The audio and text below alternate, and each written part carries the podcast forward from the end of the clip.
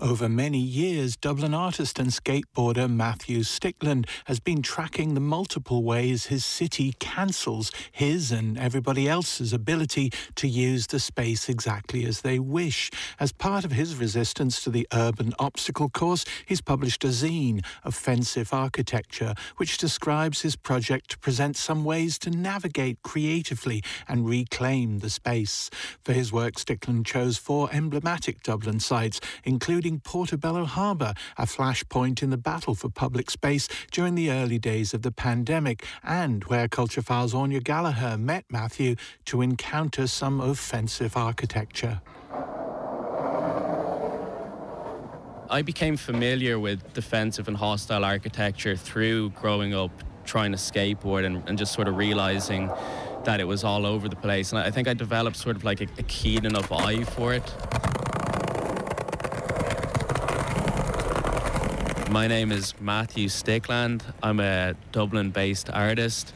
I'm the author of the self published zine Offensive Architecture, which is part of an ongoing project I'm working on. Today we're here at Portobello Harbour, which is one of the lo- locations which featured in my zine. I haven't been up at this harbour in about two years, I'd say, and it's changed massively since then. From what I can see, there's just much less open space, and basically the public space that was here is no longer here. So they've started the development of a hotel that's being built here, which has um, turned what was the public space of Portobello into about a third of what it was before. A lot of what was here is now just a, a construction site.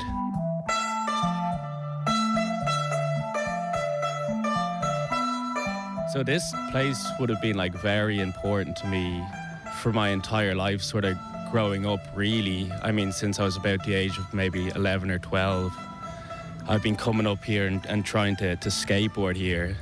I'm a Dubliner and I, I didn't grow, grow up a million miles away from here, so this was sort of like the location for, for me and a lot of other skateboarders, in fact, from all around Dublin to come and uh, meet up. So th- this place has been very important, I'd say, particularly to skateboarders in Dublin. The project is based around a thing commonly referred to as hostile or defensive architecture. So that's when um, sort of a mechanism is incorporated into a place's design to stop it being used for a certain purpose. So if people are familiar with Portobello Harbour, they'll know that there's these like sort of silver ball bearings on the, the benches here to stop the skateboarders from using it. Do they actually work? I mean, you sort of find a way around them when you're like skateboarding, I guess, but they do work. Essentially, they do work. So, my, my project was to um, take measurements of, of the defensive or hostile architectures around town and um, use those measurements to design my own street furniture type sculptures that would slot into the defensive architecture or go on top of it to, to sort of make it useful for whatever purpose I, I thought was being taken away from the defensive architecture the little silver ball bearings that they have here to, to stop people from grinding on the ledges. I uh, took measurements of them and I built a bench using just a EnviroPly like wood and stainless steel coping.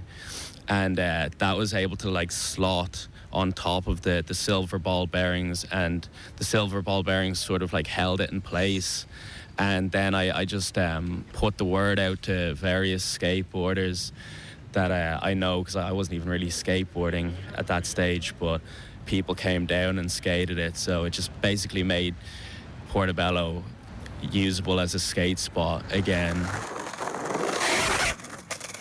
What was particularly good about Portobello is, I guess, it was also like sort of like a hangout spot for skateboarders and stuff as well but obviously like now that it's just you know sort of less space it's like less attractive to people to come and just hang out.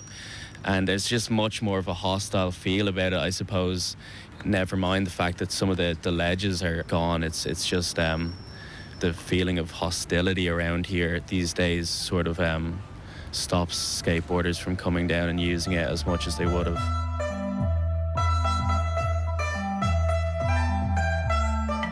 think there's a few ways in which Dublin can feel hostile. I love Dublin, but there are particular ways in which it does feel hostile to me. And I, I, think there is more art spaces opening up, and I hope that trend continues. And um, to me, that makes Dublin feel a lot less hostile, like, you know, like people taking things into their own hands. Dublin City Council, let's say, or whoever is in charge of our public spaces, why are they so against people hanging out in them or people communing? A, a money making thing, I, I, would imagine. I mean, for, for, for the most part. I mean, this is like the Portobello space has just been given to, to a hotel to, to be built here. So people care a bit more about making money than, um, you know, providing the people who live in Dublin, particularly like in an area like this where, like, you know, I mean, there's so many like apartments and stuff around here. Like no one really has a garden. Something like this is like beautiful, not just for for like skateboarders, but for just everyone around here. Unfortunately, I suppose the priority is to, to make money off the likes of a hotel as opposed to provide for, for the people that are actually living here. And how do you find it being an artist in Dublin? Uh, it has good points and bad points. I'd say that the actual artists in Dublin are great, and like Dublin and Ireland, as usual, like punches above its weight limit for sure in terms of just the the quality of the art that comes out of people here.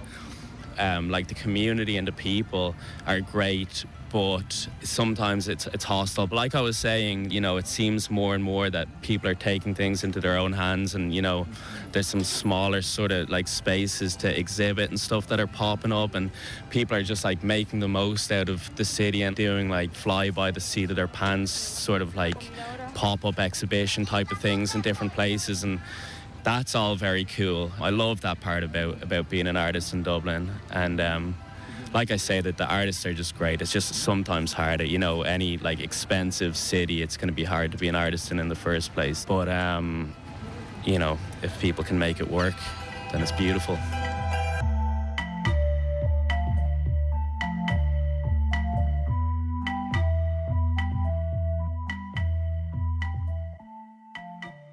Matthew Stickland there was talking to Anya Gallagher about Dublin's offensive architecture.